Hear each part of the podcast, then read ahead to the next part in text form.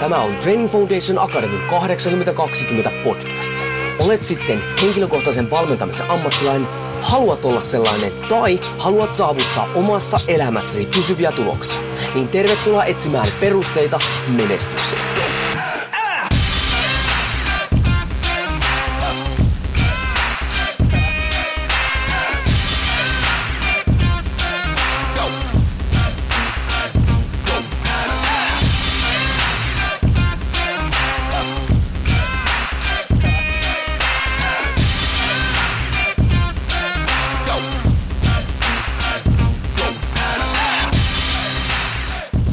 Jouni Korhonen Training Foundation Akademista morjesta ja tervetuloa taas 8020 podcastin pariin. Ja tänään on semmonen episodi, mitä mä tavallaan oottanut aika kauan. Syystä, että te vieras on semmoinen ihminen, joka pystyy vastaamaan semmoisiin kysymyksiin, mitkä sen lisäksi, että kiinnostaa meikäläistä, niin ne varmasti kiinnostaa hyvin monta teistä kuulijoista, koska tänään puhutaan fitneksestä ja, ja ehkä tarkennetaan niin fitneksestä urheiluna sen ympärille. Ja kukas muukaan parempi tähän näin vastaamaan kysymyksiin kuin Suomen Fitnessliiton toiminnanjohtaja Ville Isola. Menikö tämä oikein? No fitnessurheilu ry toiminnanjohtaja Ville Isola. Eli aika niin lähelle. niin tarkka. no niin, kiitos Kyllä, että tulit tänään tähän haastatteluun. Kyllä, ki- kiitos kutsusta oikein paljon. Oikein kiva kiva päästä mukaan. No niin, ja hei nyt sit, no mä oon seurannut sua kauan ja sä oot tavallaan sille tietylle piirille, jotka seuraa näitä, näitä asioita, niin hyvinkin tuttu ihminen, mutta Suomessa niin kuin me eletään semmoisessa omassa kuplassa aina, luullaan, että kaikki tuntee kaikki. Nyt on varmaan hirmu tärkeää, että kerropas nyt, että kuka sä oot? No niin, no joo, se, että mistä mä lähden liikkeelle, mutta ehkä tota, Isola Ville, asun Lahdessa, nykyisin kotoisin tuolta Kempeleestä Pohjois, Pohjois-Pohjanmaalta ja tota, tuota, tuota, tuota.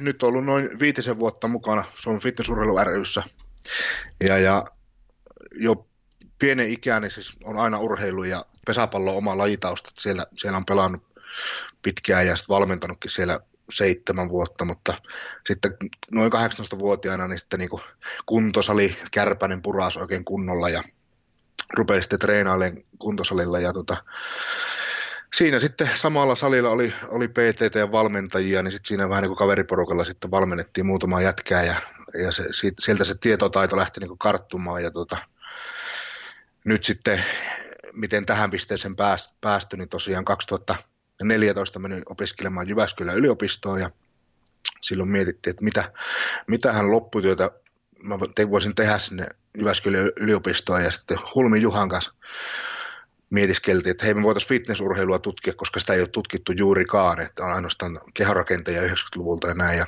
ei mitään tuumasta toimeen. Ja otin yhteyttä sitten fitnessurheilu ryn puheenjohtajan KP Ouramaan silloin ja että lähtisikö se rahoittamaan tämmöistä tutkimusta, tutkitaan fitnessurheilua ja, ja tavattiin KPn kanssa ja sitten tota, siinä samassa palverissa, kun olin, olin sen rahan saanut siihen tutkimukseen, niin menin sitten vielä viimeisimpänä tota, heittämään KPlle, että on musta outoa, että minkälaista valmennusjärjestelmää fitnessurheilussa, niin se KP vaan sanoi, että jos kerta osaat tehdä, niin ole hyvä ja tuu tekemään. Ja siitä sitten niin lähti tälle liittotasolle tämä homma, mutta mutta mä tuossa just laskin, että mä oon niin 12 vuotta valmennellut sitten tässä niin fitnessurheilijoita hyvin pienimuotoisesti sillä, että mulla on muutama mies tai nainen ollut sitten, joka on ollut kisannut, niin että on silleen niin kiinnostanut aina.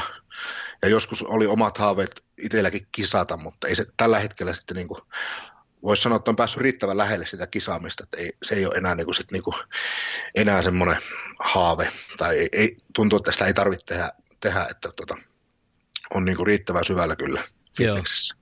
Joo, no tuossahan tuli aika isoja nimiä, Hulmi Juha ja KP, tämmöisiä legendoja. Ja no tuota, no, no itse siinä, äh, missä mä aikoinaan törmäsinkin suhun, oli se, kun sit huomasin, että sä oikeasti lähit. No ensin sen tutkimuksen äh, huomasin, kun seuraan Hulmia ja totta kai itsekin opiskellut liikunnalla aikana. Milloin sä muuten valmistut liikunnalta?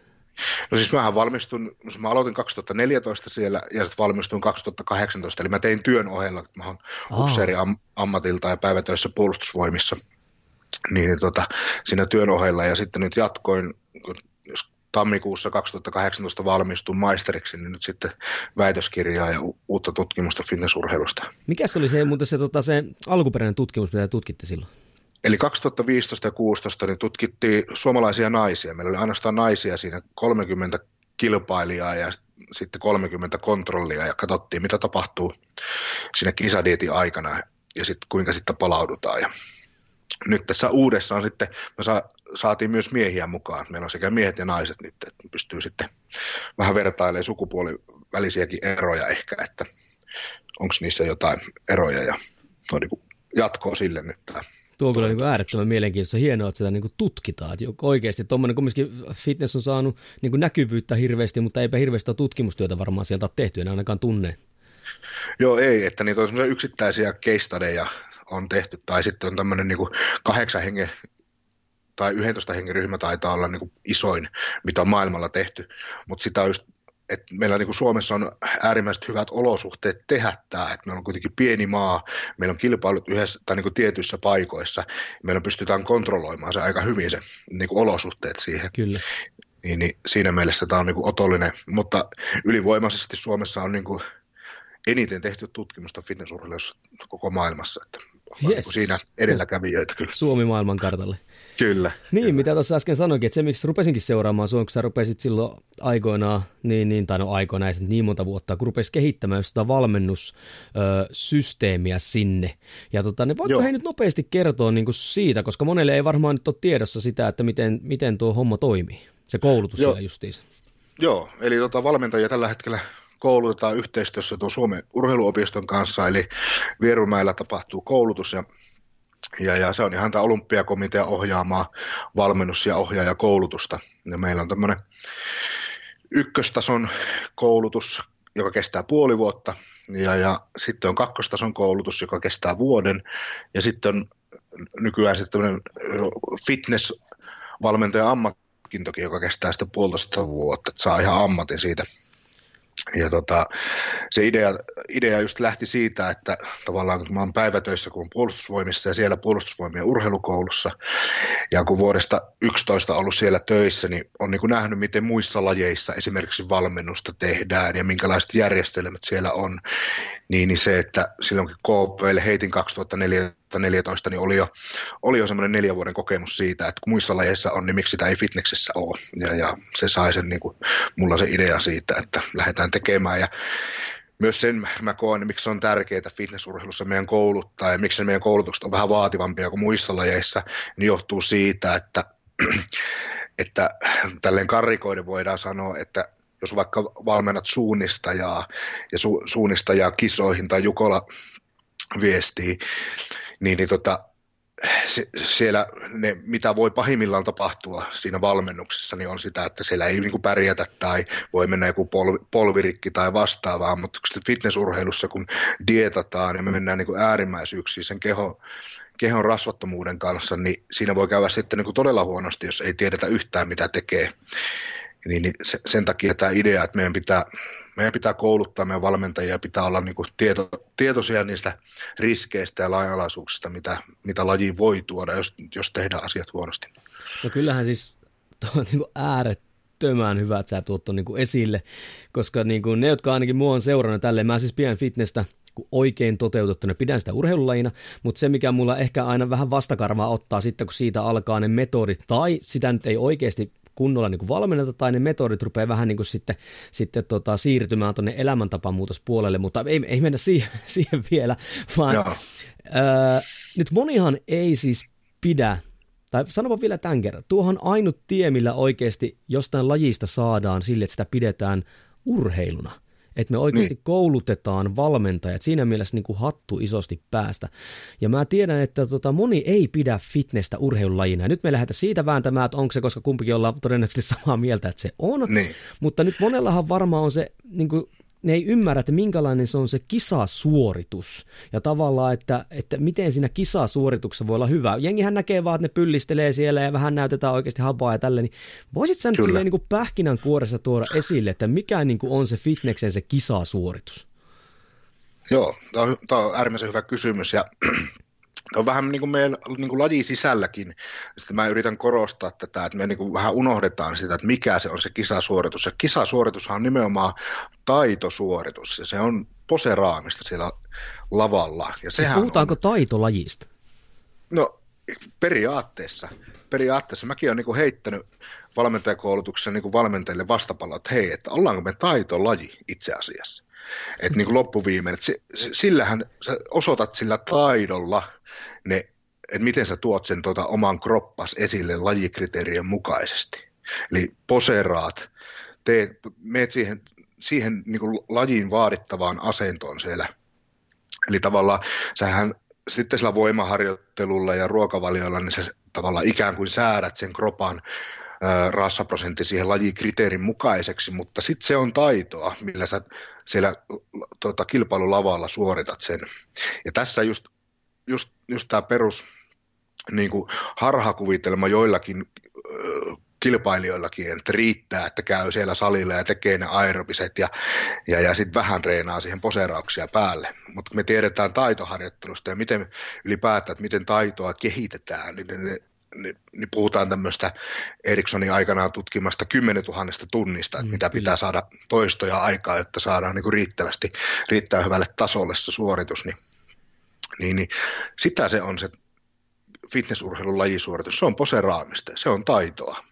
Eli niin, ja totta kai sittenhän tuomarit arvostelee sitä, sitä kyvykkyyttä, millä sä tuot sen sun tavallaan hankitun fysiikan niin kuin esille. Niin, niin, kyllä, eli tuomarit vertaa sitä urheilijaa, urheilijan suoritusta lajikriteereihin ja sit niistä sitten vertailee myös lavalla oleviin muihin kilpailuihin ja sieltä pyrkii etsiä sen parhaimman, parhaimman kilpailijan. Voisipa kuvitella, että en ole koskaan, siis mä niin kuin ymmärrän kyllä tuon ajatuksen taustalla, mutta en ole koskaan kuullut, että kukaan niin kuin tavallaan tuosta näkökulmasta, tiedätkö, lähestyisi sitä. Että se onkin muutakin kuin lihasmassaa ja alhaisia rasvaprosentteja, että oikeasti niin kuin se on niin kuin taito. Tosi mielenkiintoinen. Niin, niin, kyllä. Ja just se, että sehän on taitoa, että sä saat näyttämään sen mahdollisimman helpolta ja mahdollisimman, niin kuin, että eihän siellä tarvitse kuin patsastella tai eihän, siellä tar- eihän toi tee muuta kuin seisoo. Mutta oikeasti, että meipä kokeilemaan bikini fitnessenkin etuasento, niin ei se tule niin kuin noin vaan. Että kyllä sitä pitää treenata ja se vaatii niin kuin tunteja alle, että sä saat se oikeasti näyttää siltä. Mutta tässä on varmaan ihan sama kaikissa muissakin urheilussa, jos ajatellaan vaikka Suomessakin, että jos, jos vaikka otetaan esimerkkinä keihääheitto, kaikki tietää keihääheitto. Jos joku mm. heittää keihästä vaikka 78 metriä, niin suomalaisen penkkiurheilun mielestä se on ihan perseistä. Että miksi se heittää Kyllä. nyt 80 metriä, mutta voisi käydä hakemaan sen 800 grammasen keihään käteen ja käydä kokeilemaan, että minkälainen se on. Mutta se voi olla, kun tuommoiseen tavallaan sitten ei ole minkäänlaista kontekstia siihen niin kuin poseeraamiseen, niin sitä on niin helppo sitten niin kuin negatiivisesti arvostella. Kyllä, kyllä.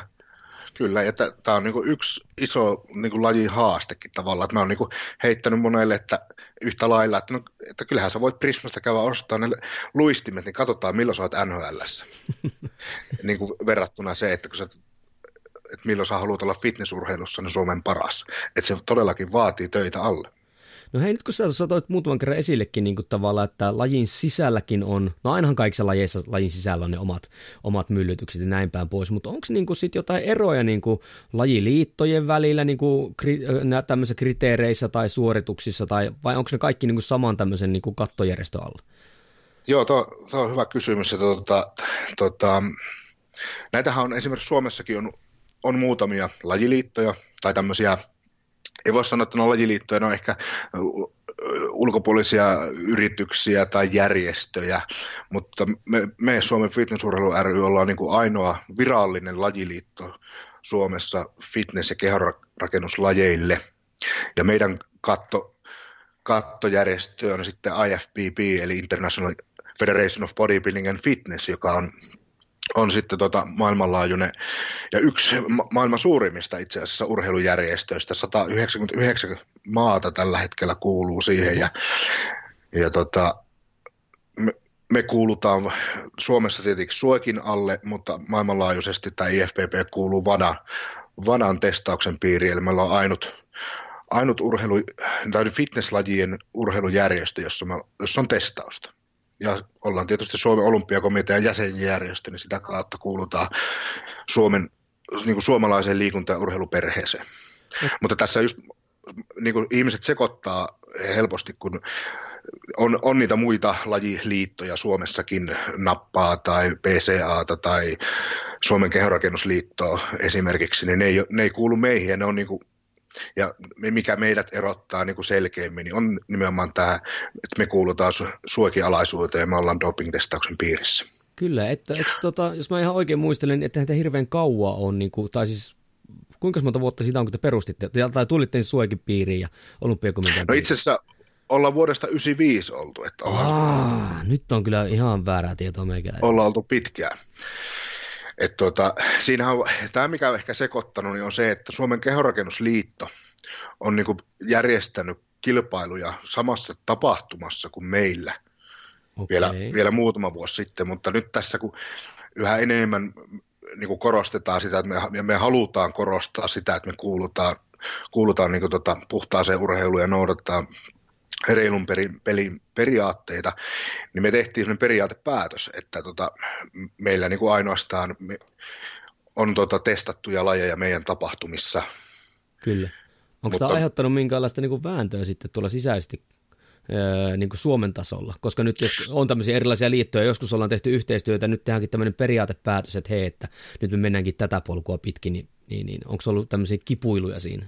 No on tietysti, tietysti ollut, ja se, se niin kuin just, että ei välttämättä ole ehkä ymmärretty sitä, ja eihän se, eihän se ole niin kuin meidän pelkästään Suomen päätös, että se on IFPP, joka, jonka niin kuin iso tavoite on se, että se tulisi koko maailmassa niin kuin eri, eri tota, olympiakomiteoiden tunnustamaksi lajiksi. Eli me, niin kuin tavoite on se, että fitness- ja kehonrakennuslajit olisi olympiakomitean tunnist, kansainvälisen olympiakomitean tunnistama laji.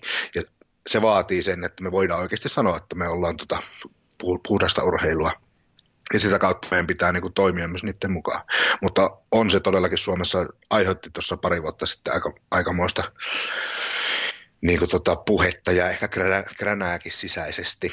Mutta mä näen ainakin tolleen, että toi on niin kuin ainut tie oikeasti tuoda sitä semmoisena niin urheilulajina niin kuin esille, niin. koska sittenhän me ruvetaan nyt kun tullaan tolleen, niin sitähän ruvetaan niin kuin myös sitten käsittelemään, tai se on samalla tasolla muiden testattujen lajien kanssa. Niin, niin kyllä. Kyllä. Tarkoittaako tuota sitä, että joskus voisi olla mahdollista, että fitness olisi olympialaissa? Kyllä, kyllä. Ja totta kai, totta kai mulla on hieman puolueelliset lasit, mutta mä niin kuin en pitä sitä yhtään mahdottomana ajatuksena, että koska olympialaisetkin kilpailu tapahtumana niin kuin maailmanlaajuisesti, niin kyllähän niin kuin ur- urheilu ylipäätään on murroksessa tällä hetkellä. Aivan ja, järkyttävässä. Ja tota, just se, että mikä ihmisiä kiinnostaa nykypäivänä, niin, niin ehkä eri lajit kuin ennen, niin en pidä yhtään mahdottomana ajatuksena sitä, että joskus olympialaisissa niin olisi joitain fitness- tai kehorakennuslajeja. Jos ajattelee, että siellä on jo skeittausta ja breikki taitaa olla Tokiossa nyt näytöslajina. Ja... Niin, kyllä. että miksi ei. No on just kyllä, näin. Kyllä, just eipä, eikö, yhtään pahempi tavoite kyllä. Niin. Hei, no tota, mennään vähän alaspäin tavallaan siitä nyt tonne. Äsken käytiin vähän läpi sitä, että, että, että mikä se kisasuoritus on.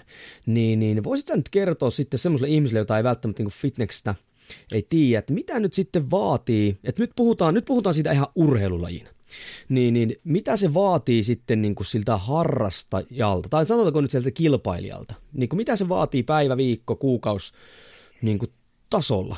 Ja sitten ehkä siihen totta kai riippuen, että siitähän tulee tietyt kriteerit, niin, niin, niin kenelle tämä laji niin kuin ehkä niin kuin on ja kenelle ei. Koska nyt vielä sen pohjaa, koska nyt jos ajatellaan tuolla vaikka urheiluopistossa toimia, siellä on nuoria tyttöjä ja, ja nuoria poikia, ja sitten nähdään, että tämä laji on semmoinen, että lähdetään vaikka millä verkkokurssilla toteuttamaan sitä ja muuta vastaavaa tämmöinen, niin voisiko niin. pähkinänkuoresta taas kertoa, että A, mitä se vaatii, ja B, että kenelle se oikeasti on. Ja nyt puhutaan niin urheilulajin. Joo, mutta mä voisin ehkä niin selventää, että mitä sen, että ollaanko me urheilua, niin kuin tämä vielä, että Kyllä. sitähän niin keskustellaan, että onko fitnessurheilu urheilua, että yhtä lailla 80-luvun lopulla tai 90-luvun alussa niin keskusteltiin, että onko moottoriurheilu urheilua. Eihän nyky, nykypäivänä ei kukaan kyseenalaista, että onko Kimi Räikkönen urheilija. Se on kyllä totta. Ja, ja yhtä lailla sitten taas, kun että eihän fitnessurheilu urheilua, koska siinä ei ole fyysistä suoritusta. No, ei mennä siihen keskusteluun, että kuinka vaativaa se on se oikeasti isometrinen lihasjännitys siellä poseraamisessa, mutta voi heittää niin kuin vastapalloa yleensä ja heitänkin tähän, että no yhtä lailla, että onko ammunta urheilua, jos mä ajatellaan, että mitä siinä tapahtuu, että etusormen liike ainoastaan tekee suorituksen, niin niin, niin mikä määrittää urheilun, niin se, että yht, yhteisillä säännöillä tota, kilpaillaan paremmuudesta niin, niin sitä kautta, niin, niin kuin sanoit jo, niin ollaan yhtä mieltä siitä, että me ollaan urheilua. Kyllä. Mutta tota, mitä, mitä se vaatii sitten fitnessurheilu? Ja, ja tämä yhtä lailla niin kuin me ollaan kasvava tietyllä tapaa nuori laji Suomessa, niin se on semmoinen niin kuin tyypillinen haaste ehkä tämmöisille kasvu, nopeasti kasvaville lajeille on se, että kun ei, ei tiedetä, että mitä se vaatii, ja sitten halutaan hypätä siihen mukaan. Ja, ja yksi selkeä haaste on se, että meillä ei ole, meillä ei ole junioritoimintaa, tai ei ole ollut, ja ei ole semmoista niin kuin kulttuuria siihen, että kasvetaan pikkuhiljaa fitnessurheilijaksi. Aloitettaisiin nuorena kuusivuotiaana ja ruvetaan treenaamaan ja ruvetaan noudattaa sitä terveellistä ruokavaliota, koska kyllä niin kuin tyypillisimpiä haasteita tänä päivänä fitnessurheilussa niin on niitä, että kun se arki törmää sen urheilijan elämän tai ur, niin, urheilijana elämisen kanssa.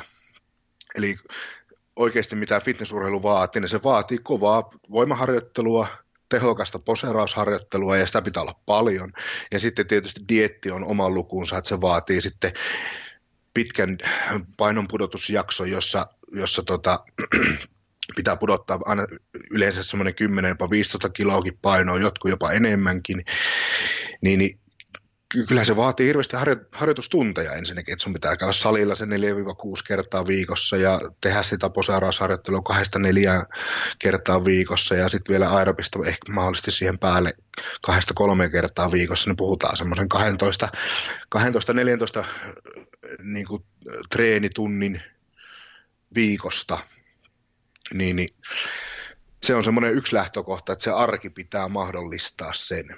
Et Lisäksi, niin kun niin kuin kaikissa muissakin urheilulaisissa. Tämä oli ehkä niin. vähän johdattelua kysymys, kun niin. haluan tuoda niin kuin ihmisille esille tätä just, että sitä ei ihan pari kertaa viikossa salilla käydä ja sitten Kyllä. päästä tähän mukaan. Mutta siinähän se ehkä onkin, kun se, niin kuin se laji on niin nuori, niin se on vaikea niin kuin mieltää. Tai itselläkin, tiedätkö, tuossa kun toit esille tuo junioritoiminta, okei, mulla on kolme lasta, mm. ja tuota, olisi, olisi mielenkiintoista, jos vaikka nyt mun keskimmäinen, eli tytär, tulisi seitsemänvuotena sanoisi, että hei, että mä halusin harrastaa fitnessä. Mm, ja niin. sitten kun tavallaan se, että millä, äh, miten vaikka näkee niin kuin mitä laji on ja on nähnyt tavallaan myös sen, sen, sen synkän puolen sieltä, niin, mm. niin jopa mulle, vaikka mä niin kuin ymmärrän sen, että se voidaan to- toteuttaa niin kuin, tiedätkö, turvallisesti ja näin, niin nyt jo tulee ehkä semmoinen fiilis, että ei saatana, miten se olisi toi lentopallo? niin, niin, kyllä. Et ehkä se on just se, kun se laji on niin nuori ja teillä ei ole semmoista niin junioritoimintaa. Niin, kyllä. Sepä se, että nyt tälle vuodelle tehtiin sääntöuudistus, että meillä on ennen ollut K18 kilpailu, nyt on K16 ja, ja kyllä mä rehellisesti sanon, että mun henkilökohtainen tavoite on se, että me tulevaisuudessa niin tarjotaan liikuntapalveluja vauvasta vaariin, että me, me saataisiin aikanaan se lasten fitnesskin Suomeen, mutta ei, ei se tarkoita sitä, että se pitäisi olla niin kuin samalla tavalla arvostelulaji kuin aikuisilla on niin kuin fysiikatta, että siellä voisi olla joku sitten oikeasti tämmöinen vapaa-ohjelmatyyppinen suoritus, mutta mutta just se, että mä näen niin paljon annettavaa sillä, että voimaharjoittelu ylipäätään, kuinka se on, olisi hyväksi nuorelle ja lapselle, ja sitten se, että terveellinen ruokavalio, monipuolinen ruokavalio, niin on niin isoja juttuja. Ja, mutta tässä on isoja haasteita Suomessa. Mä tiedän, Suomi ei ole valmis vielä tähän, koska ensinnäkin myös se tekee ison rajoituksen, että useilla saleilla kuntosaleille ei saa mennä alle 15-vuotias. Kyllä kun ajatellaan, että tämä voimaharjoittelu niin kuin tuota, pysäyttää pituuskasvun. Että sehän on jo niin kuin kauan aikaa sitten ikään kuin tieteen kautta kumottu se väite, että se ei pidä paikkaansa. Siis tuohan semmoinen, siis itse siis urheiluopistolla nuorta urheilijoita kanssa just voimaharjoittelua, niin heidän kanssa hyvin paljon vedän, niin siis tosi usein tuohon vanhaan vielä niin kuin huhuun törmää. Se on niin kuin ihan käsittämätöntä. Joo. Ja sitten kuitenkin ajatellaan, että eipä sitten jos lapsi menee ulos hyppimään tai kantaa ostoskasseja tai muuta, mikä on siis voimasuoritus, niin ei harvemmin niin. sitä niin kuin kielletään sitten. Niin, kyllä. Mutta se kyllä on tuo, että se on tosi vaikea niin kuin nähdä se tuommoisena. Niin ehkä se johtuu, tiedätkö, siitä, kun niin kuin siitä fitneksestä ollaan nähty niin kapea, tiedätkö, niin kuin tämmöinen kaistale. Että ehkä onko, onko niin, että mediassa on käsitelty niin kuin ehkä niitä huonoja puolia, ja sitten ei nähdäkään sitä, mitä se on se perustyö, eli voimaharjoittelu, öö, tota, niin tavoitteen mukainen ravitsemus ja riittävä palautuminen, niin kuin kaikissa urheilulajeissa. Niin, kyllä.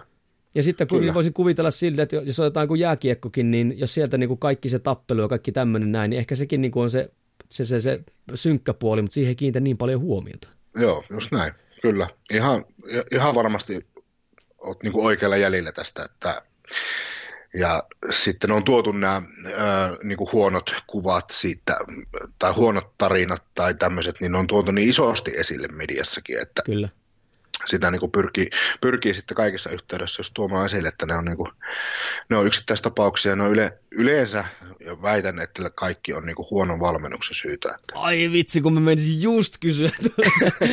niin kuin, kun, kaikki, kun mulla niin kuin on se, että mulla ei ole oikeastaan harvaa lajia, Mä kritisoin hirveästi, on kritisoinut fitnessä ja on kritisoinut crossfittiä, mutta mä oon yleensä sanonutkin, että se ei ole lajin vika, vaan mä oon kritisoinut siitä syystä, koska siellä on ollut paskaa valmennusta näin niin kuin suoraan niin, sanottuna. Niin, kyllä. Ja nyt sitten tuossa niin kuin, menisin kysyäkin, että johtuuko tämä negatiivisuus sitten siitä, tai tämä negatiiviset kuvat, että A, että siihen laji on ehkä lähetty huonoilla pohjilla ja ehkä väärät ihmiset, ja B, että kun ei ole ollut minkäänlaista niin kuin valmennus, öö, niin kuin tämmöistä yleistä taitoa. Että siellä on enemmänkin tämmöistä kokemuspohjaisuutta kautta tämmöistä. Ymmärrätkö mitä mä niin haen? Joo, joo, ymmärrän. Ymmärrän nimenomaan. Ja, no, tästä tämä on hyvä pohjustaa sillä, että mietitään, että miten niin kuin fitness-valmentaja on Suomessa kehittynyt että ylipäätään, että joskus 90-luvulla, silloin kun oli kehonrakennusta ja tota, ei ollut kuin miehille esimerkiksi lajeja. Sitten kun tuli vapaari fitness naisillekin mukaan, niin, niin minkälaista se on ollut. Että sitähän kysy, kysyttiin salilta siltä isommalta kaverilta neuvoa, Kyllä. että hei, miten, miten mä pääsisin tuonne kisoihin, kisakuntaan ja mitä mun pitäisi tehdä. Ja sitten se sali isoin kaveri siinä neuvoo ja antaa niitä vinkkejä. Sitten sä luet jostain podilehdestä tai tota Flexistä, mitä silloin on, oot saanut käsissä Suom- Suomessa, niin tota, niitä vinkkejä – ja että se valmennus on ollut sellaista, että ollaan kuunneltu sitä sali isointa kaveria ja sitten on niin tehty. Mutta siellä on ollut iso, iso juttuna se, että siellä on ollut sitä harjoittelutaustaa jo vuosia taustalla yleensä ennen kuin niihin on, on lähdetty sitten niihin kisoihin tai se kiinnostus heräämään. Kun tänä päivänä se voi niin kuin herätä yhtäkkiä, ja sä näet Instagramista jonkun, että hei, mäkin haluan näyttää tolta, ja sitten sit sä löydät sen valmentaja, että mä haluan olla vuoden päästä Suomen mestari. Mutta vielä palatakseni tähän, että miten tämä valmennus on kehittynyt, että sä oot kysynyt siltä, ensiksi siltä sali isommilta kaverilta neuvoa, selkeän tuli PT-puumi, PT, jotka vetää yksittäisiä treenejä, yksittäisiä ruokavalioita sulle, mutta ei ota huomioon mitään muuta. Että sä tuut sinne salille ja se PT vetää sulle sen kovan treenin ja sitten sä syöt sen ohjelman mukaan. Niin vasta nyt niin kuin viime vuosina, kun me ollaan aloitettu tota, niin kuin valmentajakoulutus ja sitä kautta, niin ruvetaan pikku ymmärtää se kokonaisuus, että mitä kaikkea muuta se tarkoittaa. Että sehän niin kuin, esimerkiksi treeniohjelma ja ruokavalio, se on yksi pieni osa sitä mm, kyllä. urheilijana kasvua ja urheilemista. Että se just, että mi, mi, miten sä tota, otat ympäristö huomioon ja kaikki muut tekijät, mitä siinä ur, urheilemisessa on. Niin voin voin hyvin kuvitella, että semmos, kun sä lähet semmoiselta niin kuin salin isoimmalta kysymään sitä vinkkiä tai siltä PTltä, ja niillä neuvoilla, kun pitää mennä sinne, sinne tota kilpailuun, sä diettaat, ja se tuntuu, olema, tuntuu olevan niin kuin hankalaa, ja oot, oot niin kuin dietillä ja on kova nälkä, ja sitten tulee ne kisat, ja sä suoriudut siellä hyvin tai huonosti, mutta sä että se niinku siltä sali isommalta kaverilta kysynyt, että hei, mitäs mä teen sitten kisojen jälkeen. Että se on niinku tyypillisesti, tai sitten tämmöinen, niinku puhutaan tämmöinen sähköpostivalmennus, että sä lähetät, oot saanut sähköpostilla vaan treeniohjelmat jostain. Niin se yleensä on päättynyt sitten siihen kisalavalle, kun se kisa, kisa on ohi. Niin, niin urheilija yleensä siinä niinku tippuu tyhjän päälle ja pit, niinku tulee semmoinen olo, että mitäs nyt, että mä oon tehnyt puoli vuotta kovaa duunia ja on, on treenannut 14 tuntia viikossa ja mitäs mun nyt pitää tehdä ja sitten kun sitä palautumista ei osata tehdä oikein, niin se saa aikaan niitä negatiivisia juttuja. Voi tulla syömishäiriöitä tai voi tulla kehonkuvan kanssa haasteita tai mitä ikinä. Kyllä, niin kyllä se, niin kuin, se huono valmennus on semmoinen, mikä selittää sitä, että ei ole oltu riittävän läsnä siinä, ei ole oltu mukana siinä ja eikä niin kuin, otettu huomioon sitä kokonaisuutta. Ja mikä iso juttu on se, että kun pudotetaan painoa ja mennään sinne kisoihin, niin se on iso stressi kropalle ja koko ajan niin kuin ollaan semmoisen ylirasitustilan kuilussa, että milloin pudotaan sinne ja milloin pysytään sinne niin kuin pinnalla, niin, niin jos sä et osaa ottaa sitä valmentajana huomioon, että, se, että se on niin kuin, tuo urheilija on koko ajan niin kuin limiteillä, niin, niin sitten kun se on ohi, niin, niin kyllä sitten pitää niin kuin osata palautua oikein ja olla mukana ja niin kuin haistella valmentajana sitä muutakin elämää. Kuinka monta niin, kertaa nyt, siis tuohon just reversitieti ja tuommoisen toteuttaminen, eihän siitä varmaan hirveästi jengiä tässä ole puhunut, siis just tämmöiset, jotka on tyyli niin. sähköpostivalmentajia ja muita, niin. mutta ei sinne tarvitse mennä. Mutta tota, no hei, sanopas tolle ihan mielenkiintoista, että kuinka monta kertaa sitten on järkevä, jos puhutaan nyt kunnon urheilijasta, niin kuinka mm. monta kertaa pystyy olemaan niin kuin vuoden aikana kisailemaan silleen niin kuin kovaa, kun veetään kuitenkin se tosi kireä kunto?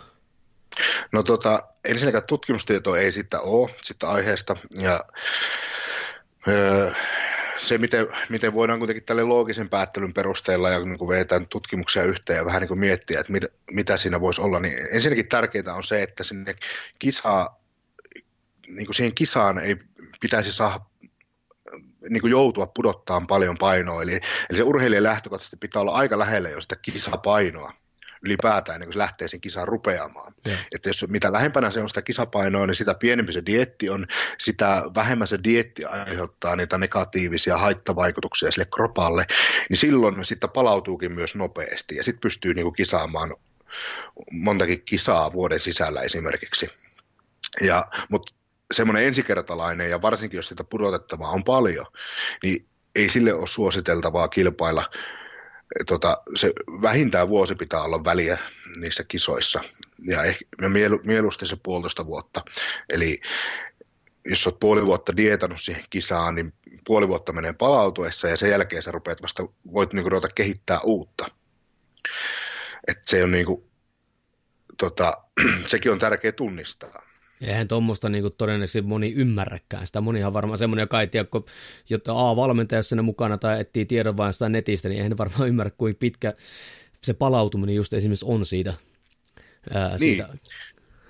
Kyllä, kyllä. Siitä ru- kisarupeamasta dietistä. Ja, ja onhan siihen niin kuin, niin kuin perusteltu syy. Ja tämä ymmärrettävä syy on se, että laji, täytyy muistaa, että mistä tämä laji, niin kuin fitnessurheilu on syntynyt. Se on syntynyt kehonrakennuksesta Kyllä. ja kehonrakennuksessa on pitkään ollut, ollut niin kuin kielletyt aineet ja urheilussa kielletyt aineet ja menetelmät niin kuin läsnä. Niin, niin se palautuminen on tapahtunut sitä kautta, että sitä ei ole tarvittu niin kuin, ottaa niihin huomioon. Että, niin kuin kiso, semmoinenkin tavallaan myytti sieltä kehonrakennusmaailmasta, että kisojen jälkeen on niin kuin kaikista paras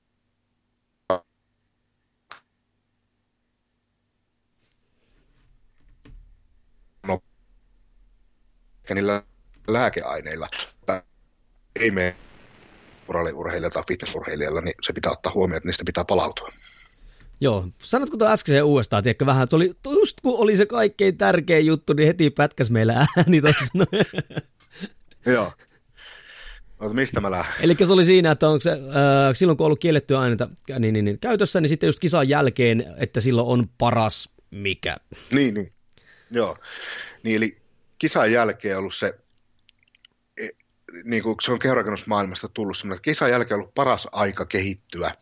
Semmoinen niin kuin, niin se on niin kuin rantautunut meidän fitnessurheiluun se, että joo, että heti, heti kisan jälkeen, että sitten sit sulla on niin kuin hyvä aika kehittyä kohti seuraaviin kisoihin. Että ehkä se, ja se selittyy sitten ehkä näillä niin kuin kielletyillä aineilla, että se on silloin tota, niin se on niillä hoidettu se palautuminen. Se on niin kuin, kun me taas puhutaan fitnessurheilijasta, niin se palautuminen pitää tehdä luomuna ja puhtailla menetelmillä ja reilulla menetelmillä, niin se on, se on niin iso ero ja niin iso asia, että tota, se pitää osata ottaa huomioon. Joo, ja to, siis tuohon törmää, niin kun, siis fitness ja kehorakennus nämä niin kun kiinnostaa mun kulttuurina, mutta tuohon törmää vielä aika useinkin tuohon, että kisojen jälkeen sitä otetaan kaikki eniten sitten lihasmassaa ja, ja näin Joo. pois.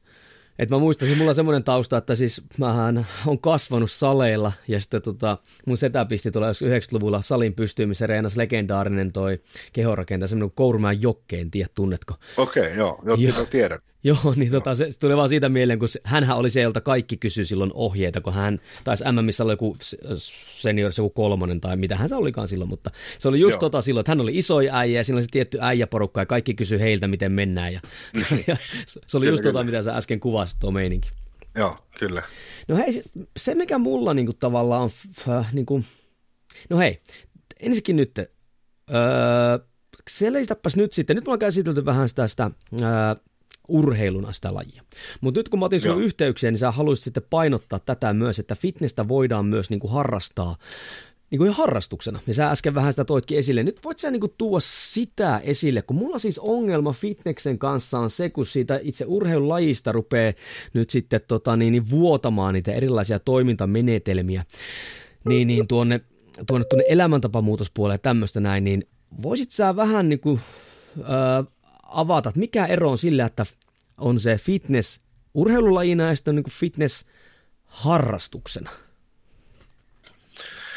Joo, ja tota, no, urheilulajina ensinnäkin, niin, niin fitnessurheilu on todellakin vaativaa, to, todella vaativaa, ja se, se niin kuin kuvasin tuossa aikaisemmin, että se vai, vaatii se noin 14 tai 10, 10 tuntia vähintään ainakin sitä harjoittelua, ja sitä pitää olla, se pitää olla sitten siellä voimaharjoittelu, poserausta ja, ja tota, aerobista harjoittelua, mutta mitä se sitten niin kuin harrastuksena voi olla ja tämmöinen fitness-elämäntapa, niin kyllä mä näen, että niin kuin todella yksi parhaimmista elämäntavoista siinä, että kun lähdetään siitä ajatuksesta ylipäätään, että niin kuin kun me lähdetään kasvattamaan lihasmassaa. Sen lihasmassan kasvaminen ei ole millään tavalla niin kuin kropalle evoluution kannalta, se ei ole taloudellista, koska iso lihasmassamäärä, niin se vaatii energiaa ja me ei niin kroppa lähtökohtaisesti sitä halua, vaan kropan tehtävänä on selviytyä ja lisääntyä tällä evoluution näkökulmasta. Niin, niin se, että mitä se fitness-elämäntapana tuo mukanaan, niin sehän tuo sen mahdollisimman niin kuin, suuren terveyden tavoittelun, eli silloin sä kehityt parhaiten, eli, tai silloin sä kasvatat lihasmassaa parhaiten, kun sä olet terve ja mahdollisimman, mahdollisimman terve. Ja, ja sitten miten tähän päästään, niin se, että on niin kuin terveellinen ruokavalio ensinnäkin ja syöt, syöt monipuolisesti ja saat riittävästi kaikki ravintoaineet ja ei saa olla puutoksia mistään, niin, niin, niin, niin kuin sitä kautta niin kuin tuon ruokavalion puolesta ja sitten myös toisaalta ja yhtä lailla se voimaharjoittelun puolesta, niin se, että niin kuin voimaharjoittelu itsessään on esimerkiksi vanhuksille jo, niin se on niin kuin parasta anti-aging-lääkettä. Tiedetään, että voimaharjoittelu edistää vanhusten toimintakykyä. Niitä on niin kuin jo katse tulevaisuuteen ja pitkälle, niin fitness-elämäntapana niin äärimmäisen hyvä, hyvä laji siinä. Ja mikä myös sitten lisäksi, niin, niin kuin ri, loukkaantumisriskit on todella alhaiset. Eli ihan puhtaassa voimaharjoittelussa, kun tehdään liikkeitä oikein, niin ne on todella alhaiset ne verrattuna sitten tämmöiseen joukkue- tai pallopeliin esimerkiksi, mistä tulee, tulee iskuja, kiertoja polvelle ja menee sitten risti, ristisiteitä ehkä tai vastaavaa. Niin oikein toteutettuna kuntosali on yksi turvallisimmista harrastusmuodoissa, on ihan tilastollisesti ihan fakta. Niin, kyllä.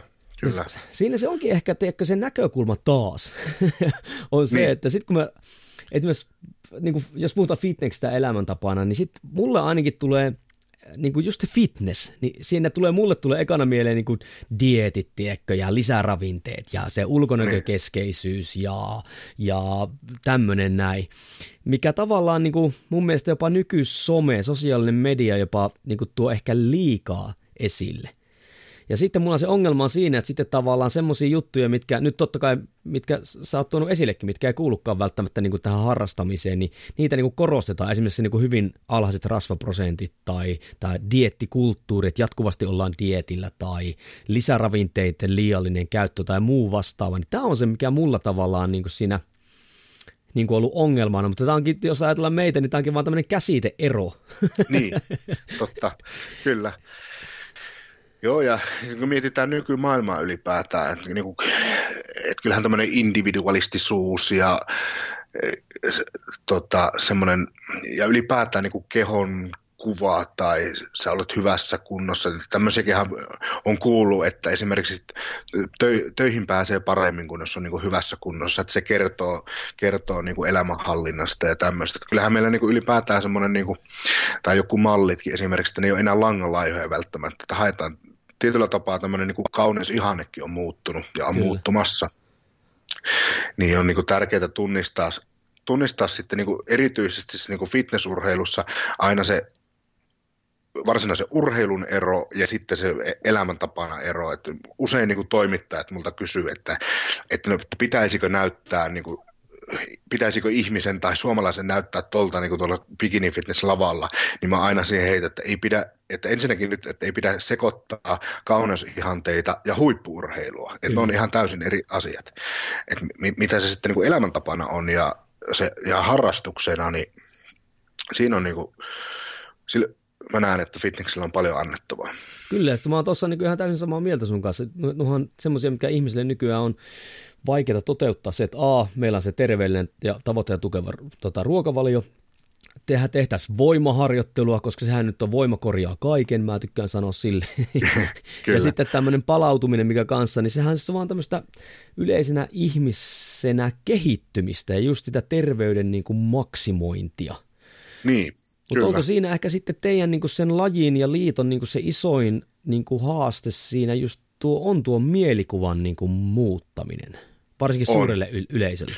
On, se on, se on nimenomaan se, ja se, me on niin mietittykin sitä, että miten me tu, niin kuin viestinnällisesti, että niin kuin sinne sitä strategiaa, että miten meidän kannattaa tuoda esille, että jos me tuodaan aina niitä meidän lajihuippuja vaan ja meidän niin kuin voittajia esille, niin se ei niin kuin, se on niin kuin ihmistä voi olla hankala samaistua siihen ja ajattelee, että no ei musta ole tuohon, että ei mulla ole aikaa treenata niin paljon, että mä näyttäisin tolta, vaan että pitäisi tuoda just esille tätä niin kuin, niin kuin harrastajapuolta ja sitä elämäntapapuolta, että mitä niin kuin annettavaa sillä fitnessillä voi olla. Kyllä, ja sitten niin. ehkä niinku tavallaan sitä markkinoinnissa muuskin, että ei aina tuoltaisi, ja totta kai pelkästään teistä kiinni, vaan sekin, että ei aina tuoltaisi esille näitä niinku kisakuvia tai kisan niin. jälkeen niin. ollaan otettu viimeisen päälle kuvia, jaetaan vuoden ajan niitä koko ajan, että hei, mä oon tämmöisessä kunnossa niinku ympäri vuoden, ja nuoret on ihan sekaisin, että mitä helvettiä. Joo, just Et, näin, just näin. Mutta tuo siinä ehkä onkin se haaste, kun tämä sosiaalinen media ja, ja se niinku se korostaa ehkä semmoisia asioita, tai korostaakin, mitkä ei sitten välttämättä ihan niin kuin, palvele teidän lajiakaan niin kuin hyvin. Niin, kyllä, se on ihan totta. Koska ja. sitten siinä, jos tulee tämä, että en mäkin, että jos et, et, antaisinko niin kuin lasten aloittaa niin kuin fitneksen. Siis totta kai mun lapset esimerkiksi harjoittelee mun kanssa mun omalla salilla. Se on, mä näen sen niin. äärettömän niin. tärkeäksi just nuo. Mutta sitten just tuo heti, kun siihen sanottaisiin, että okei, nyt, nyt mä lähden fitnekseen, niin mullakin nousee niin kuin karvat pystyyn. Sehän on niin, täysin niin kuin, tämmöinen niin kuin ennakkokäsitys ja niin, mielikuva, niin, joka on jostain mulle niin kuin tullut. Joo, joo, kyllä. Hei, no, tota, no jos tuo mieli, no hei niin, se muuten unohin tässä kokonaan. Kaikkihan tässä palaan tähän, tähän mielikuvaan ja sitten tuohon valmentamiseen, mutta kun puhuttiin tuosta urheilulajista, niin onko nyt niin, että te olette yksi harvoista lajeista, jossa kilpailija ei saa kilpailla, jos ei hänen valmentajansa ole käynyt teidän koulutusta. Meneekö se näin? No, nyt tällä hetkellä on sellainen tilanne, eli tota, ensinnäkin kilpailijan täytyy edu, edustaa yhtä virallista tiimiä. Okay. Ja jotta, saa, jotta niin pystyy perustamaan virallisen tiimin, niin siinä tiimissä pitää olla yksi valmentaja, joka on käynyt tämän meidän koulutuksen. Okay. Mutta tota, varsinaisesti se tällä hetkellä tota, voi olla semmoinen kilpailija, kenellä on valmentaja, joka ei ole käynyt sitä meidän koulutusta, mutta se kuuluu kuitenkin semmoiseen tiimiin, jossa on ainakin yksi, joka on käynyt sen koulutuksen. Joo. Mutta tota, kyllä mulla on niin henkilökohtainen tavoite on se, että tota tulevaisuudessa niin meillä olisi se tilanne, että jokaisella urheilijalla on, on semmoinen valmentaja, joka on käynyt vähintään se ykköstason koulutuksen, eli on saanut perusteet, perusteet tuota fitness-valmentamisesta. Ja tuohon on niin ihan käsittämättömän niin kuin hieno juttu, koska eihän semmoista lajia ole. Siis jos ajatellaan ihan tämmöisiä perinteisiä urheilulajeja, niin siellähän oikeastaan kuka tahansa voi valmentaa. Niin, niin kyllä, mutta tietysti siellä on sitten niin kuin se, esimerkiksi jääkiekossa, että sitten riippuen niin kuin sarjatasosta, että pitää olla, että jotta voi niin kuin SM-liigassa olla valmentaja, niin pitää siellä olla tietysti valmentajakoulutuksia käyntynä, että, että tota, kyllä siinä mielessä ollaan niin kuin samassa, samassa asemassa, mutta tota, Joo, kyllä niin kuin isossa kuvassa voisi sanoa näin, mutta tämä on niin kuin selkeät tämmöiset niin kuin terveydelliset ja isommat perusteet on just niin kuin siinä alussa kuvasi, että, että tota, jos et tiedä yhtään mitä teet ja lähdet valmentamaan ihan umpimähkää fitnessurheilijaa ja pudottamaan hänen kanssaan, tai hän lähtee pudottamaan painoa kisoihin, niin, niin, niin se lopputulos voi olla tosi huono sitten. Kyllä, että on kyllä mahtava tavoite, että tavallaan semmoinen saataisiin hienot niin liittoa ja sitä vahvasti eteenpäin. Joo. No jos ajatellaan, että nyt on No okei, se valmentajan ammattitaito oli ehkä yksi haaste ja se, se, se, se öö, mielikuva, yle, suuren kansan mielikuva oli yksi haaste, niin, niin mitä muita, on semmoisia suuria haasteita sun mielestä niin kuin lajilla on niin kuin Suomessa vai onko tuossa ne kaksi isointa? No kyllä ne varmasti siinä on niin ne isoimmat, mutta sitten tämmöinen yksi, yksi on sitten, kun mennään enemmän meidän lajin sisälle ja meidän niin todellakin lajin sisäinen haaste, niin on tämä harjoittelukulttuuri. Aha. Ja siellä tämmöinen niin kuin, ää, ideologia taas, mikä on lähtenyt sieltä kehonrakennuksesta ja ehkä eh, ehkä niin kuin Savolaisen Marko, siis tämmöinen niin kuin ajattelu si, siitä, että sä meet sinne salille antaa kaikkesi, sä annat Kyllä. siellä ja se on niin kuin todellakin, ja näin se pitääkin olla, että, mutta mut sitten taas toisaalta siihen niin kuin samaan on se, että sit sä et tee mitään muuta kuin sä niin kuin syöt ja lepäät. Niin, niin jos sä lähdet niin orjallisesti tätä ideologiaa noudattaa, niin käy niin, että sun kestävyyskunto on liian heikko. Ja just se, niin kuin tämä kestävyysharjoittelu, mä haluan, haluan sitä tuoda esille, ja se, että kyllä meidän niin fitnessurheilijoilta vaaditaan tiettyä kestävyyskuntoa. Ja ensinnäkin silloin terveydellisiä vaikutuksia, mutta myös se, että jopa niin, että voi olla niin huono kestävyyskunto, että se rajoittaa sitä urheilijaa tekemästä riittävän kovia jalkatreenejä, että se ei palaudu oikeasti eikä selviä niistä treeneistä. Ja sitten tällainen tutkimuksen kannalta, niin kuin, ketkä on tiedennörttejä, niin hieman anekdoottina, että jotain pientä näyttöä tämmöistä voi olla, että lihassolujen mitokondrioiden määrä voi olla niin kuin liian alhainen ja se rajoittaa sitä lihaksen kasvua. Ja tiedetään, että kestävyysharjoittelulla voidaan näitä mitokondrioiden määrää lisätä, niin tämä on niin tämä harjoittelukulttuuri ylipäätään ja sen muutos, että kyllä se fitnessurheilijan täytyy tehdä muutakin kuin sitä voimaharjoittelua siellä salilla. Mä näen, siis ai vitsi, kun sä otit tuon puheen ajaksi. Siis niin monen mun entisen opiskelija pitäisi niinku kuulla. koska niinku, mä oon nähnyt semmoisia, jotka on ihan semmoisessa ok hyvässä kunnossa ja heillä on ollut semmoisia ihan järkeviä tavoitteita. Esimerkiksi, että ok, että mä oon vaikka kahden vuoden tai vuoden tai kahden päästä vaikka kisailisi. Että okei, siinä on ihan hyvä tavoite näin. Mutta mä oon nähnyt, että heillä on niin hel no en jaksa kiroilla, mutta siis ihan järkyttävän huono se kestävyyskunto. Ja mä oon sanonutkin, että niinku se rajoittaa heidän sitä niinku työkapasiteettia jo siellä salilla. Elikkä, just näin. Elikkä todellakin, että se tulee se, että okei, että mä annan kaikkeni, niin se väsymys ei tulekaan välttämättä se työn määrästä, vaan siitä, että sä oot kerta kaikkia vaan niin huonossa kunnossa. Kyllä, just näin. Ja onko se sitten tuo niin kuin legendaarinen Marko Savolainen, joka siis kannatutti muun muassa ostoskassitkin vaimollaan, legenda kertoo? niin, niin, no just tämä, just tämä että en, en, en, mä sano, että Marko olisi näin sanonut, että pitää tehdä, mutta ainakin se kuva on tullut siitä ja miten niin kuin Marko on tullut niin kuin harjoittelussa esille ja miten sitä har, Marko-harjoittelua on kuvattu, mutta kyllä mä niin kuin väitän, että tämmöinen, niin kuin, että, että se on sieltä peräisin, että meillä on, on tämmöinen niin kuin ajatus tässä meidän fitness- ja kehonrakennusmaailmassa, että et, ja onhan se, jo tutkimuskin sanoo, että kestävyys, kestävyys haittaa voimankasvua, että interferenssi siinä tulee, mutta sitä ei niin pidä ottaa liian, liian tota, lukea kuin mustaa tai niin kuin tuota piruraamattua, että pitää ymmärtää myös sen kestävyysharjoittelun hyödyt. Niin, ja tuossahan on selkeä se, että silloin jos niin kuin, vetää heti tuonne ääripäähän, niin silloinhan ei tunne niin kuin, ihan perusfysiologiaa ihmiseltä. Niin. Et, et, niin kuin ajatella, ei se saman tien lähdetä vetää jotain niin kuin ihan järkyttäviä niin kuin, tota, niin, niin maratonreinejä tai muuta vastaavaa, jospa vaikka niin, kävelisit vähän sen. Niin, kyllä. kyllä. Lähes siitä, että 10 000 askelta tulee päivä, niin se on jo, se on jo hyvä tavoite. Tuo on kyllä hyvin mielenkiintoista, otit ton niin kuin, tota, niin, niin, niin kuin esille, että niin kuin kestävyyskunto, äärettömän hieno tuo esille. Mutta kyllä se varmaan on se vieläkin, koska se on niin kuin, jos ihan tälleen niin kuin lajin ulkopuolisen näkökulmasta, niin kyllä enemmän vieläkin, jos seuraa niin kuin sosiaalista mediaa, niin ehkä nämä kehonrakennus, sanotaanko tämmöisen old school kehonrakennustyyppinen harjoittelu ja ideologia ehkä saa vielä enemmän niin kuin näkyvyyttä. Oletko ehkä samaa mieltä? Olen samaa mieltä, kyllä. Niin sehän kyllä, ja... muokkaa, muokkaa sitä näkökulmaa ja miten pitäisi reenata. Niin, kyllä.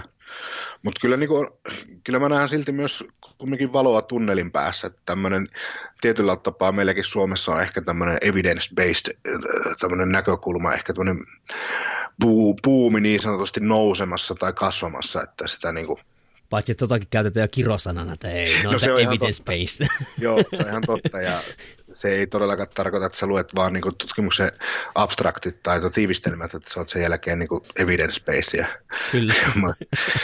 ja just se, että tähän moni, moni multa sanoo sitten niin kuin vastaväitteenä se, että että ei se pelkkä, että ymmärtää tieteen, niin se ei tee hyvää valmentajaa, niin ei, mä, mä niin kuin sanon, että ei missään nimessä teekään, eikä ole tarkoituskaan, ei, eikä saakaan unohtaa sitä käytännön kokemusta, ja että kyllähän se paras valmennus ja valmentaminen tulee siitä, että sä osaat yhdistää sen tieteen ja käytännön, ja sulla on keinot seurata sitä kehittymistä, ja sitten sä pystyt tekemään päätöksiä paremmin ja nopeammin sen tieteen perusteella ja myös sen oman käytännön kokemuksen perusteella. Niin kuin kaikissa muissa urheilulajeissa. Kyllä. no hei, näin. nyt kun ollaan tuotu tämmöisiä ehkä tämmöisiä old school nimeä, niin heitäpäs nyt semmoisia äh, henkilöitä, mitkä sun mielestä niin kuin edustaa teidän lajia. Niin kuin, ketä voisi vaikka esimerkiksi seurata? Ketä kannattaisi niin kuin seurata? Tuleeko yhtään niin kuin mieleen semmoisia? No nyt tuli paha, paha kysymys. Niitä on niin paljon, että se, että oikeasti niin kuin lähtisi Mutta... hei, sanotaanko tälle helpommin, ketkä tällä hetkellä niin kuin, itse asiassa niin kuin, urheilusaralla niin pärjää parhaiten Suomessa tai maailmalla niin kuin tämmöisenä niminä? Fitnessurheilussa? Kyllä. No tota, sekin on, meillä on, meillä on todella hyvä, hyviä hyviä kilpailijoita. Paljon, mikä niin kuin isona tulee nostona tästä mieleen esimerkiksi Senni Nieminen viime okay. syksynä. Äärimmäisen hieno saavutus, ensimmäistä kertaa Body Fitness overall-voitto ja MM-kisoissa ja, ja ylipäätään, että me ollaan niin kuin laajalla rintamalla saatu menestystä. Ja tota, se niin kuin naisissa, naisissa isona ja sitten Sanna Paasimaa myös siellä bikinissä on, on yksi iso nimi. Ja tota, hyvin menestynyt.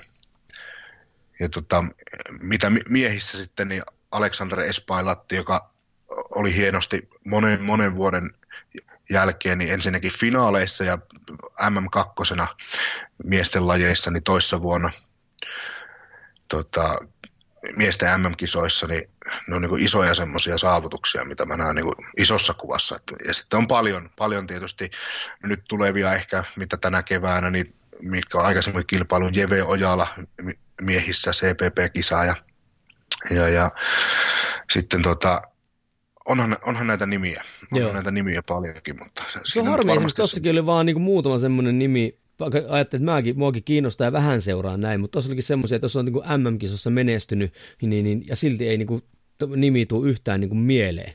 Siis siinä mielessä, jos on vaikka joku toinen laji ja voittaisi MM, jos MM-hopeita tai tämmöistä, niin sehän tuotaisi esille hyvinkin paljon sitä mediassa kyllä, ja muualla. Kyllä, Joo. Et, no, tämä on yksi semmoinen tietysti, että tämä on niinku, mä näen, että on nopean ja kasvavan lajin haaste. Ja nyt varsinkin tämä, että tämmöinen niinku, me, meillä sitä menestymistä on ruvennut tulemaan lailla rintamalla ja paljon, että viime vuonnakin muistaakseni nyt 14 arvokilpailumitalia kaiken kaikkiaan niin, niin just se, että meillä vähän puuttuu semmoiset niin kuin meidän tavallaan historianimet ja Kyllä. meidän pitäisi niin kuin enemmän tuoda esille ja arvostaa niitä, että mistä me on lähdetty. Nais, naisissa Kike Elomaa, Missis Olympiakilpailussa kilpailu ja, ja tota, tämmöisiä, niin, niin tämä on ehkä tämä nuoren lajin haaste, että niitä nimiä ei niin kuin muistella, vaan halutaan niin kuin mennä eteenpäin ja ja tota, tulee, tulee paljon sitten myös niin kuin menestyjiä. Ja luulisin, että suomalaisellakin, niin kun suomalainen, suomalainen urheiluhan on tämmöinen menestysnälkäinen kansa.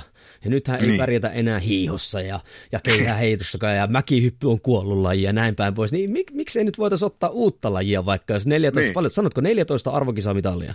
Kyllä, kyllä. Ja voisin kuvitella, että jossain fitnessissäkin on pikkasen enemmän, jos nyt puhutaan ihan urheilusta, pikkasen enemmän niin kuin urheilijoita kuin, niin kuin maailmanlaajuisesti kuin vaikka keihäheitosta. Mä tiedän, että mä nyt sohasin niin. kyllä niin kuin ambiaspesää pahasti tässä, mutta että tavallaan kisa on todella kovaa siellä. Että se ei ole nyt ihan pikku juttu varmaan voittaa jotain MM-hopeeta niin kuin maailmanlaajuisesti. No just, just näin.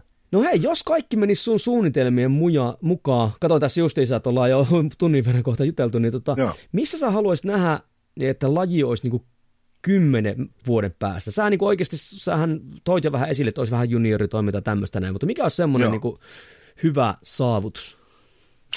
No kyllä se suurin ja ensimmäinen niin kuin tehtävä mulla tällä hetkellä on, mitä mä lähden, että meidän pitää taklata nimenomaan tämä, tämä haaste ja tämä ongelma, että me ei niin kuin olla riittävän tunnettu muulle kansalle ja ei, ei niin kuin että kyllä mä haluan, että kymmenen vuoden päästä niin fitnessurheilu tunnistetaan niin kuin joka kolkassa. Myös se pihtiputaa mummo tietää, mikä on fitnessurheilua ja mikä on fitnesselämäntapana. Että tämmöinen niin kuin, tämä on iso, iso haaste ja iso ongelma tosiaan, minkä mä haluan taklata ja mitä me toivottavasti ja väitän, että kymmenen vuoden päästä näin onkin, että fitness tunnistetaan tunnistetaan huippurheiluksi ja tunnistetaan sitten myös nämä erot urheilun ja elämäntapa niin kuin välillä. Yeah. Ja, ja sitten myös, ja myös se toinen, mitä niin kuin sanoinkin jo, että me tulevaisuudessa niin kuin tarjotaan liikuntapalveluja vauvasta vaariin, että, että mitä se sitten onkaan niin kuin lasten fitness, se kilpailumuoto, mutta jollain tavalla, siis me, että meillä on junioritoimintaa, että meille voi ihan, ihan tota kuusivuotista alkaen tulla mukaan ja meillä on tarjota niille tota, liikuntapalveluja, harrastusmahdollisuuksia ja kilpailumahdollisuuksia. Niin kuin sanoin jo, niin ei se, se tarkoita sitä, että niitä arvostellaan siellä yhtä lailla kuin aikuisia, vaan ne voisi olla joku muu se, muu se tota, su, kisasuoritus. Ja sitten tietysti myös sille, että vanhuksille niin se fitness-elämäntapana, niin mikä sen parempaa tämmöistä anti-aging-lääkettä on kuin fitnessurheilu, että sä syöt, syöt paljon ja syöt terveellisesti ja teet voimaharjoittelua. Onko muuten totta, nyt kun nyt seniorit puheeksi tuossa sanoin, niin tuota, että mä oon kuullut jossain tämmöisen tilasto, että Amerikoissa, missä kumminkin fitness on aika iso edelleen, niin, niin seniori tasolla, mikäs muuten on fitness seniori, onko se 35-vuotiaista ylöspäin vai? Joo, naisissa 35 ja sitten miehissä 40. Niin, mä oon joskus kuullut sellainen tilasto, että siellä senioreissa niin tavallaan on enemmän kilpailijoita kuin näissä yleisissä sarjoissa. Onko se muuten totta? No varmasti näin ja sitten oikeasti tämä rupeaa myös kääntyä meillä Suomessa niin kuin tähän, että viime vuonna esimerkiksi Bodyfitneksen yhdessä pituusluokassa niin finaalissa niin finalistien keski ikä, keskiarvot oli 36, eli Ui. kaikki oli näitä Masters-kilpailijoita. Mutta tämä, se onkin, miksi fitnessurheilu on niin hyvä, niin tämä nimenomaan siitä, että niin kuin sanoin jo, että se lajisuoritus on taitoa, mutta se ei, se ei vaadi niin suurta taitoa, että sitä pitäisi opetella siellä niin kuin nuorten herkkyyskausina, eli 3-8-vuotiaana, vaan sä pystyt oppimaan sen myös 40 nelikymppisenä sen riittävän taidollisen suorituksen, eli se poseerauksen. Kyllä. Ja sitten taas kun kyse, kyse on lihasmassan kasvatuksesta ja rasvan polttamisesta, niin sitä ei rajoita ikä. Niin siinä mielessähän me ollaan niin kuin äärimmäisen hyvä aikuisurheilulaji, ja se on niin kuin suuri etu fitnessurheilu, että sä voit aloittaa minkä ikäisen tahansa, ja sä voit pärjätä ja tulla oikeasti hyväksi siinä, koska ei, ei ole semmoisia niin tota, vaadittavia ominaisuuksia, mitkä pitäisi silloin nuoruudessa tehdä. Siis tämä on niin järkyttävää hyvää keskustelua siinä. Mä en ole ikinä kuullut, että kukaan olisi niin kuin julkisesti tuonut vahvasti esille sitä, että niin kuin fitness-lajina on niin kuin tavallaan tämmöinen elämänkaarilaji, että sitä voi harrastaa niin kuin, siis sun näkökulmasta ja tavoitteesta hmm. niin kuin, tavallaan niin kuin vauvasta vaaria. Jotenkin niin kuin, lämpiän tuolla ajatuksella hyvin paljon. niin, niin onko sieltä vaan niin. saadaan niin kuin, tavallaan myös se kolikon tumma puoli sieltä niin, että mikä tällä hetkellä ehkä liikaakin koris, korostetaan. Ja onhan siellä niitä siis just, mitä otit, niin.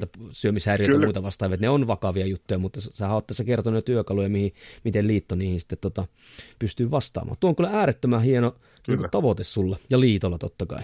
Joo. Kuinka paljon muuten liiton alaisuudessa tällä hetkellä teillä on urheilijoita?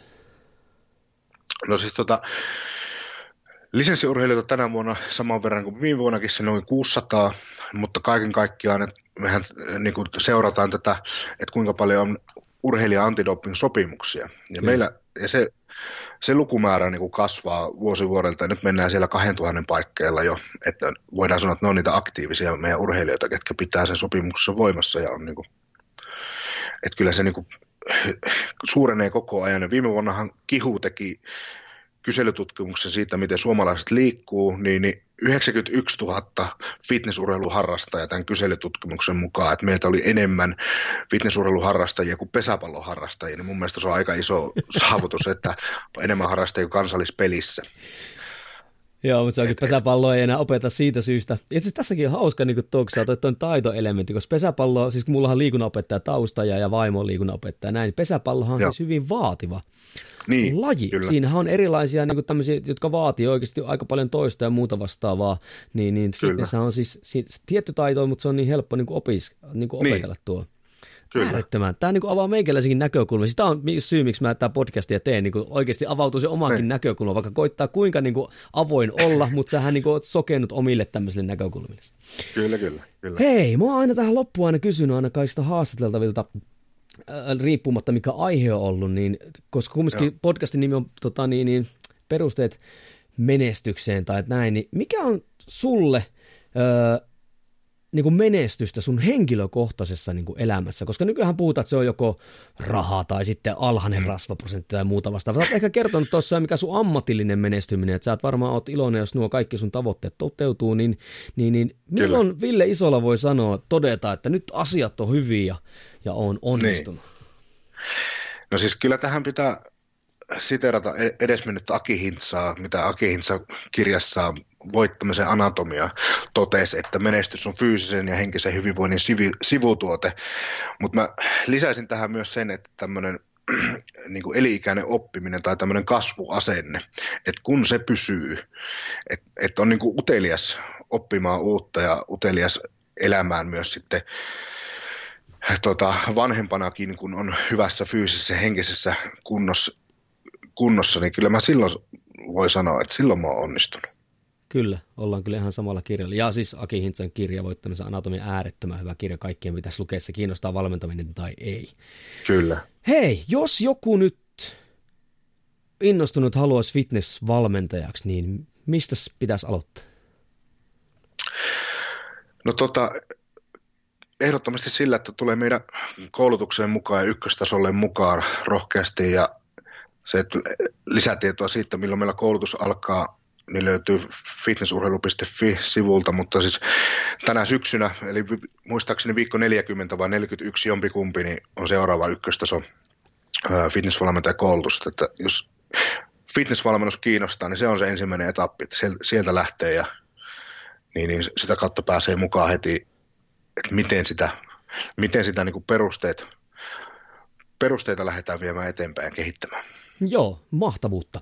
Hei, jos joku haluaa tota, niin, niin, ottaa sun yhteyksiä tai kysellä, mä oon huomannut, että ihan aktiivinen sosiaalisessa mediassa, mikä on hieno juttu, niin kerrotko vielä, mistä yhteystä tai mistä sua saa kiinni, mistä sua saa seurattua? Joo, eli Instagramista löytyy Ville Isola pienellä ja kaikki kirjoitettuna yhteen. Että sieltä, sieltä varmasti tavoittaa parhaiten ja Facebook on vähän jäänyt nyt silleen taka-alalle, että sitä, sitä en ole niin aktiivisesti päivittele, mutta tota Instagram on varmasti semmoinen niin aktiivisin, että sieltä vaan rohkeasti ottaa yhteyttä ja kysymään, että on kyllä todella avoimesti ja mielelläni vastailee ihmisten kysymyksiin. Kyllä, siis se on ainut keino viedä lajia, lajia eteenpäin, ettei se vaan pyöri se tieto semmoisessa pienissä piirissä siellä.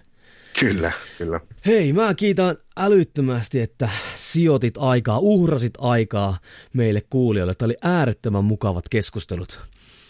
Kyllä, kiitos samoin ja todella mukavat keskustelut oli. Kiitos vielä kutsusta, että pääsin mukaan. Itsekin meni vähän niin kuin sekaisin, jos halunnut kysyä. Ei osannut oikeasti edes muodostaa oikeita kysymyksiä, kun niin kuin pää tuli täyteen niin kuin ajatuksia. Ehkä pitää ottaa semmoinen, tota, hei itse täytyy myöntää, että laitoin Instaan sen, että tuota, haastattelen sua. Tuli tosi paljon kysymyksiä ja itse asiassa tuli enemmänkin tuli niitä, että hei mahtavaa, että sua haastatellaan. Okay, se oli itse asiassa ihan siisti. Niin, niin pitää joo. katsoa, jos tulee lisää kysymyksiä ja muuta, niin otetaan vaikka sitten vaikka tota, niin osa kakkonen, joo, jos siltä tuntuu. Ehdottomasti. Hei, mä kiitän kaikkia kuulijoita tästä. Tämä oli se, tämmöinen setti. Jos sulle tulee kysymyksiä tai jotain muuta vastaavaa, ei muuta kuin voit laittaa mulle tai Villelle tota niin, niin, kysymyksiä ja palautetta. Mä kiitän erittäin paljon. Ville ja mä kiitän sua, että jaksoit kuun, äh, kuunnella. Ei muuta kuin perustet kunnia ja seuraavassa episodissa taas nähdään. Moi moi!